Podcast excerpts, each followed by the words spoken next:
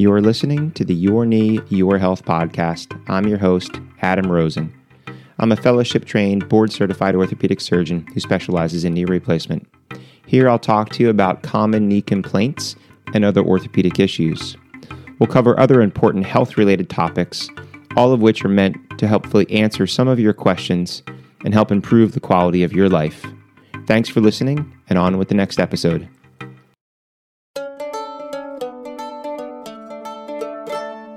Hello and welcome back. This is Adam Rosen, and you're listening to the Your Knee, Your Health podcast. This is episode 73.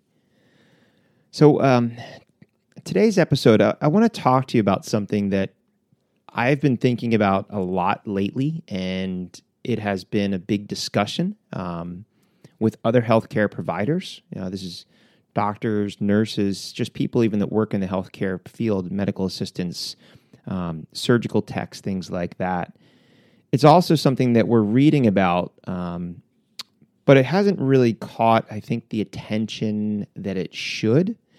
And it has many factors, but all of these things affect everybody people, patients. It affects your ability to be able to access healthcare in the future and get good healthcare. And it is a problem that really seems to be getting worse. And it's something that you hear about more and more from the people that work in the field caring for patients directly. And something that it, from, from that perspective, um, the, the people do not believe that other people, uh, the country, the healthcare institutions, uh, are doing much or caring much about there's a great quote um, that I've seen a few times, and I don't know um, exactly where the quote came from. Uh, there's a doctor, um, and so I don't know if it, was his line or if he took it from somewhere else. But his line was, um, "Medicine is the only place where, when the canary in the coal mine dies, they just buy a new canary." And that's been the feeling of a lot of healthcare workers for a long time. And a lot of this came about with the electronic medical record. So the electronic medical record came out, and that was a huge, um, impactful thing on healthcare providers that were really just trying to do their job, take care of patients. And then all of a sudden, they were thrown this extra thing, this extra task, this extra nuisance. Uh, and you know, when you look at a lot of the studies and you talk to a lot of people, I, I do know people and doctors that love it, um, but it's a very small number. And a lot of people have found that it is a lot of garbage in, garbage out. It is a lot of time, you know, time constraint, and it very offers offers very little um, in the way of better healthcare for patients. In some ways, people and doctors and nurses have said it actually detracts from healthcare because you're spending twice as much time putting information in a computer as you would be giving care to a person. So that became one thing. And then I saw a lot of doctors just leave and retire. Most of those people were people that were older. Um, they were towards the end of their careers. They were looking at retirement coming up soon. And, and they basically just said, you know, I'm not going to spend the last two years of my career trying to figure out this silly computer. I'm out of here. And they left. So that was one thing. The next thing was insurance companies, which you know has only gotten worse. Um, and insurance companies have made the job of providing care more and more difficult day after day, month after month, year after year, all the while they get major profits at the end of every year and give out huge benefits and bonuses and multi-million dollar contracts to their CEOs. And and I've talked about this in other episodes, so I'm not going to belabor that. Um, but that has really burdened doctors uh, with trying to get you, patients, care because we have to walk out of a room um, and try to talk to some other person on a phone to try to explain why we, as the doctor, have recommended a particular treatment or test and they're denying it. So they're, they're taking your money. Um, you're going to see a doctor who's recommending care, and then they're denying paying for those services. That's basically what it comes down to. Um, and then on top of that, then we had COVID. And, and you saw COVID hit, and you saw doctors and nurses and other staff that work in hospital just inundated with some of the sickest people that they've ever seen in their entire lives and careers.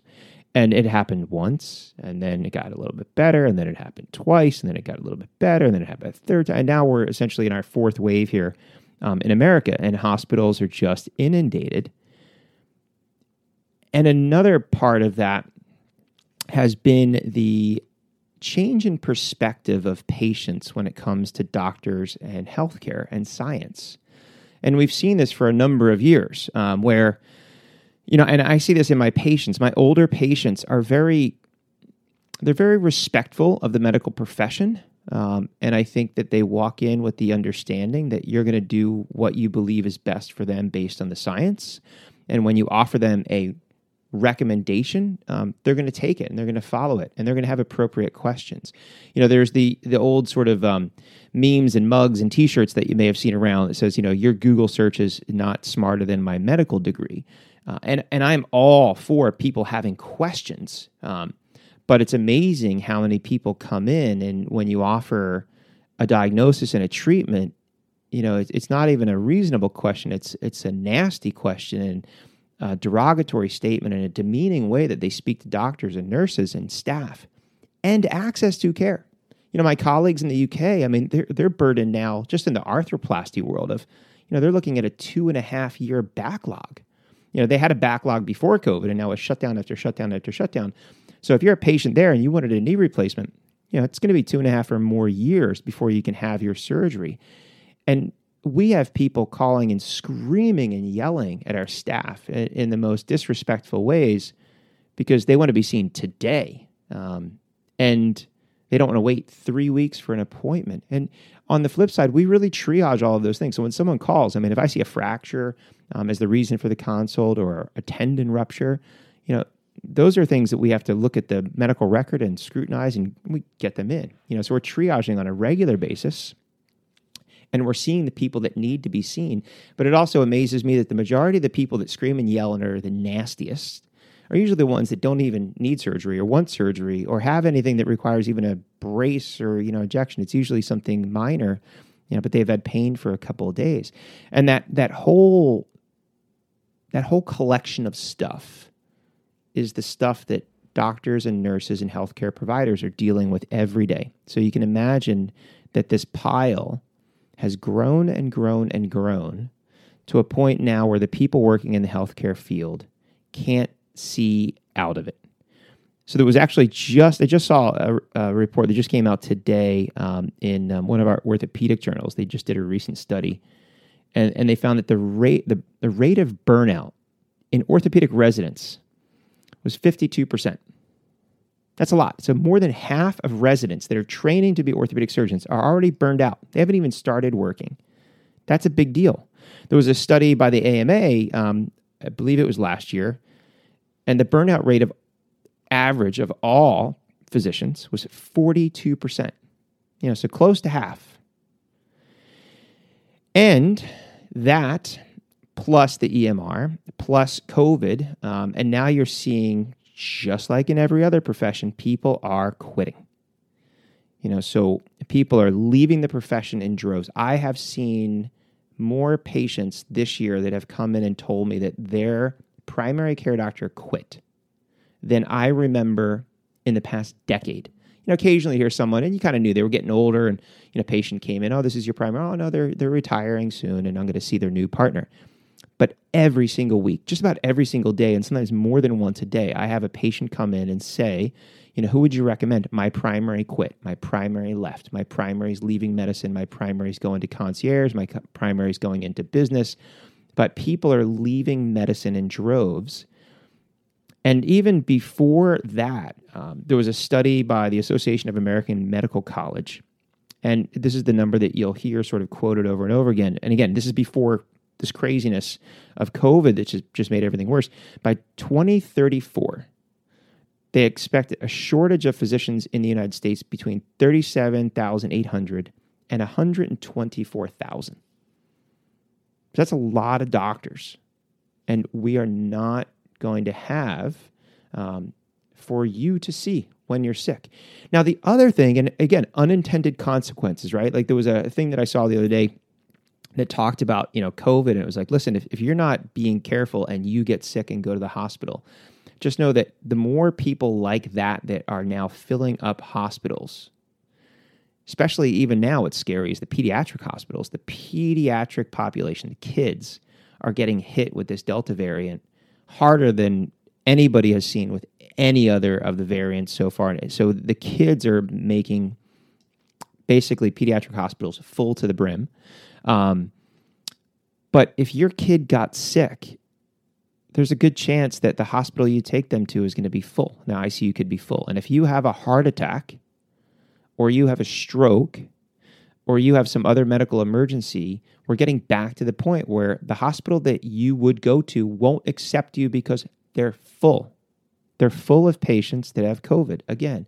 And you're seeing, you know, these doctors and nurses that now are on their fourth go around of dealing with this pandemic.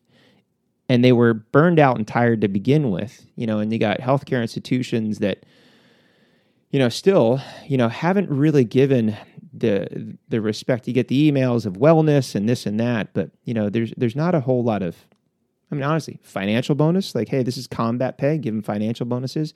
Um, there's still not, you know, the issues with PPE are starting to come back where because of these shortages, especially in Indonesia, where the rates of COVID are sky high, a lot of the medical supplies, you know, you'd be amazed how much of it gets made in different areas. I, I remember when we had a shortage of um, saline in those bags because a lot of them were made in Puerto Rico. So when that hurricane hit, we were in shortages of those things. But a lot of the gloves and PPE are made in Indonesia. So now we're going back to these shortages again. And then what's happening is that these people are all leaving, you're inundating hospitals. And now we potentially may see, because I'm seeing this in other countries now, shutdowns again of elective surgeries. Why? Because the hospitals are full. So unintended consequences are the doctors that are already burned out, that are going to take care of you in the future and have really long wait times because more and more doctors are going to retire or quit the profession these doctors are going to be less well trained. And that's the reality. You know, I think that the doctors that got the best training, I mean, you look at orthopedics and trauma, trauma surgery, you know, unfortunately, but fortunately, a lot of the knowledge and training came from wars. Places like Vietnam. I mean, a ton of doctors, even that I know now, um, that are retiring or just about ready to retire. But if they were in Vietnam, I mean, they were, it was trauma after trauma after trauma. And a huge amount of knowledge was learned from that horrible experience of treating all those injuries. Um, and, you know, even Afghanistan and the conflicts over there, you know, a lot of the doctors got great training when it came to trauma, um, but it was an unfortunate event, but it made them very good at treating those when they got back to the United States. So the doctors that are getting the best training now, you know, you're seeing doctors in the emergency room um, that are getting really good at treating these horrible respiratory distress, respiratory arrest and the what we call hospitalists, or these are doctors, critical care doctors that work in ICUs that are running drips and taking care of patients on ventilators and with special medicines to keep blood pressure. They are getting the best tr- you know training that they could ever have for a horrible reason. Um, but anything that comes at them in their careers, they'll be able to manage because they got through this. But when you have medical students that were unable to rotate at places because there was the pandemic and places said, We don't want medical students. It's too risky. We don't have enough PPE. You can't come. They lost out on their training, years three and four. And then you had interns and, and residents, you know, and if you were a surgical resident, there was no elective surgery. You may have done some trauma, but you may have missed out on other elective hand surgeries, spine surgeries, joint replacement surgeries, foot and ankle surgeries in the orthopedics world. Um, and you know, if you were doing general surgery, you know, if there was an emergency gallbladder or appendectomy, but a lot of the other elective surgeries, they were all canceled. ENT, you know, canceled. So you had all these elective surgeries that were canceled at different places around the country at different periods of time for different lengths. But these were people that were in the midst of their training to learn how to do these things, these surgeries, learn these skills to potentially take care of you and other friends and family members of you. So in the future, you are potentially looking at less doctors that may even have less training and less skill, all because of everything that's been going on now. So, I mean, what can you do to change it? Well, you know, whatever you want to believe. I mean, I just, you know, tell people believe the science, you know, be safe, wear a mask. You know, if you don't have a medical contraindication to it, the data is getting stronger and stronger every day to get a vaccine. Um, but be mindful of if you're sick, stay home. And if you're really sick, go to the hospital. Um, those are simple things that you can do. The the other things that you can do is really, you know, think twice um, next time that you see a healthcare provider or make an appointment. You know, and, and it's hard because I understand patients that I see, I'm seeing them usually because they're hurting and they're in pain and they're scared and they're stressed out. I get that. I understand. Um, but also, all of the people that you call and speak to and talk to, they're all there to try to make you better. Um, so the screaming and yelling um, and carrying on is not respectful and it's it's not appreciated and you know hopefully a lot of places you know i don't tolerate it. We don't tolerate it and we call people out on it. Um, but i think sometimes you know some healthcare institutions or people at the front desk and you know certain providers may just feel that they have to take that. Um, and and you're even seeing hospitals that where patients have actually physically hit providers they've tried to get these people to not press charges against the patient and it's it's one thing you know if somebody was you know, mentally disoriented and it wasn't really an on purpose thing. So that's a questionable thing. But when someone's angry and screaming and yelling, um, and they're derogatory verbally, um, especially physically, you know, they're going to be held accountable. And, and there's no place for that in the hospital, in the office, in our world. You know, you want to be respectful of other people's, but just definitely, um, you know, and, and usually I, I kind of keep, um, I keep everything sort of close to my chest. But you know, my patients that I've known well, you know, there's the cursory like, "Hi, how you doing? How, how have you been? How are things going?" And, it, and it's always been a yeah, good, fine. Yeah. But you know, lately these discussions have come up, and I've been a lot more vocal and honest with them, which is what really prompted me to talk to you about these things. Um, and just know that the people that are working in healthcare, they're they're hurting. You know, and you i think you saw this on the news before. I mean you saw doctors and nurses just breaking down you know? And i'm seeing that now like it's the pediatric world. I mean these doctors are just beside themselves watching these young kids come in and be as sick as they are. But a lot of these healthcare providers are really stressed um, and they're still trying to do their job um, to take care of you and going home and take care of, them, of their patient of their families and, and you know unfortunately in medicine the person that they take care of last usually is themselves. So all that you can do is just be mindful of that and just notice if your healthcare provider, you know, may not seem themselves um, or maybe be stressed because of what's going on in the world. Um, but just understand that those things are for all of these reasons that I spoke about, and probably more because you don't even know what's going on. The you know the psychosocial issues at home and things like that. You know those are things that healthcare workers have to compartmentalize when they come into work. Um, but the fear is going forward that if more and more of these healthcare providers get more and more burned out, stressed out, what we call moral injury, and they leave the profession, that your ability to be cared for as a patient when you're sick or ill is going to be compromised in the years to come. And that's the scary thing. So, you know, do everything that you can to take care of yourself. Um, and you know be mindful of your providers because when you can't take care of yourself they're going to help take care of you so that's a mouthful.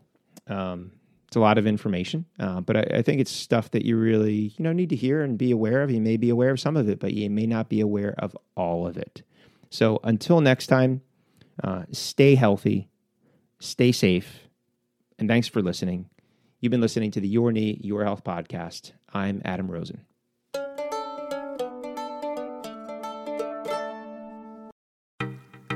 Thanks for listening to the Your Knee, Your Health podcast. If you've not already done so, please subscribe so you'll be notified of future episodes. And if you enjoy what you're hearing, please take the time to leave a review. It helps other people like you find the show. I'm your host, Adam Rosen, and until next time, stay safe.